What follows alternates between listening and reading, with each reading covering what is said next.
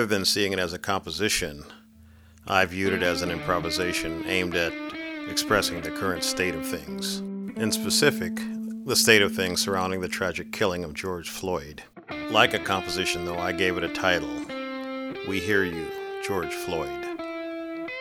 Unlike other improvs, though, I wanted to have this improvisation reflect on three situations arising from the tragic killing of George Floyd. One being uh, an outcry section, an appeal section, um, and a reflection section. As an improvisation, what I wound up doing took those parameters into account.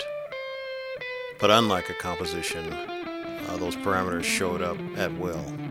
Talking about emotions that might get conveyed in an improvisation is one thing, but how they actually come out is another thing. And that was clearly the case here. So, what I'm saying is, any guidelines to an improvisation are just guidelines. So, John, your original conception, which included outcry, appeal, and reflection, aren't really sequential, but they're all in your piece. We hear you, George Floyd.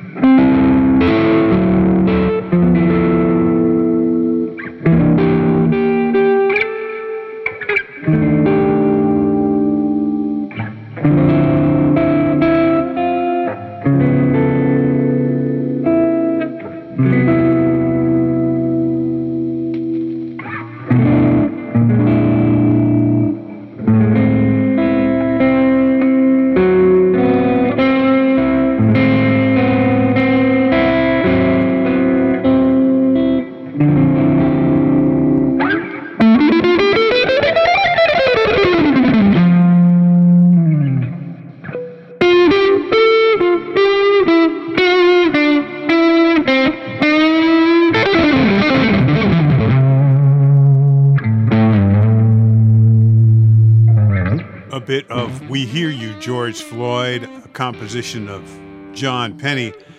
And John, during this whole strange time that we're living through, you you had a another completely separate opportunity relating to creating music for video.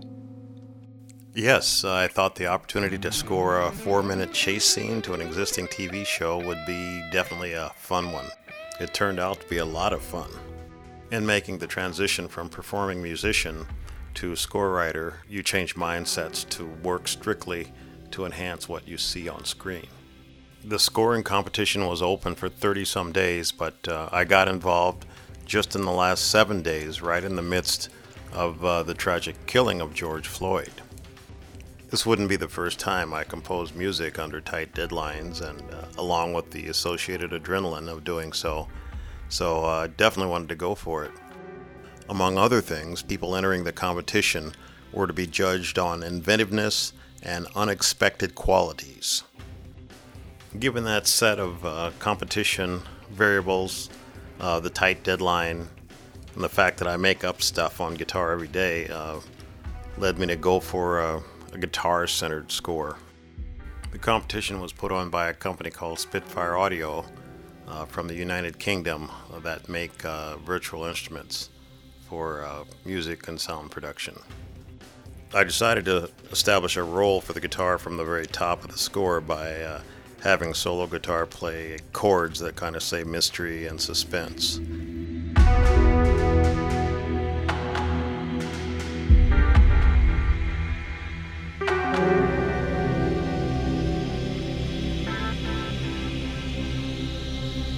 As the first car peels out and the chase scene gets underway, I start using a variety of little rock based grooves to accentuate the different chase scene perspectives.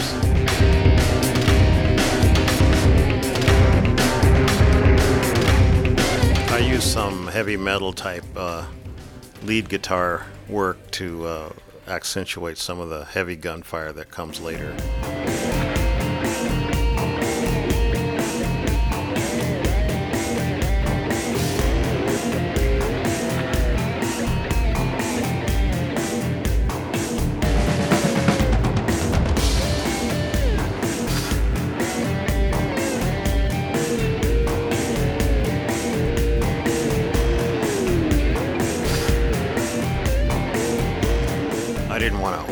The guitar in this score, so in the scene where uh, some heavy weaponry is introduced, I have the brass string and percussion take over.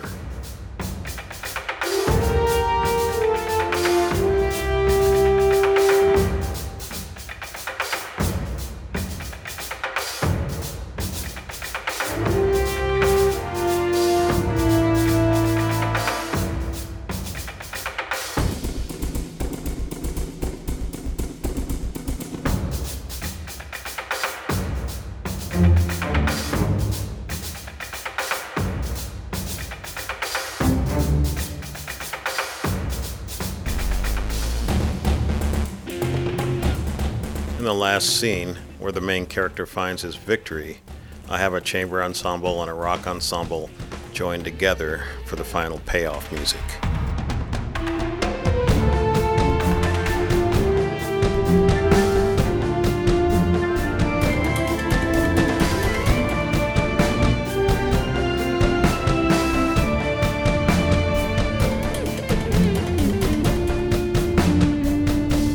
I didn't win the competition, but uh, I sure had a blast doing it and uh, you know sharpened some skills in the process.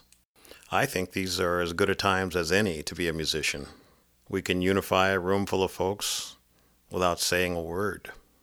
I'm hoping this era will be looked back on as a as a time of world growing pains of sorts, and that we'll be in a much better place. Thank you, John, for that positive spin. John Penny, documenting our time with a new musical piece inspired by the events connected with the murder of George Floyd, and then having fun with work in a new musical medium, creating a score for a TV show. Information regarding everything John Penny is located at johnpennymusic.com. This program is made possible by the Minnesota Arts and Cultural Heritage Fund. Phil Nussbaum speaking.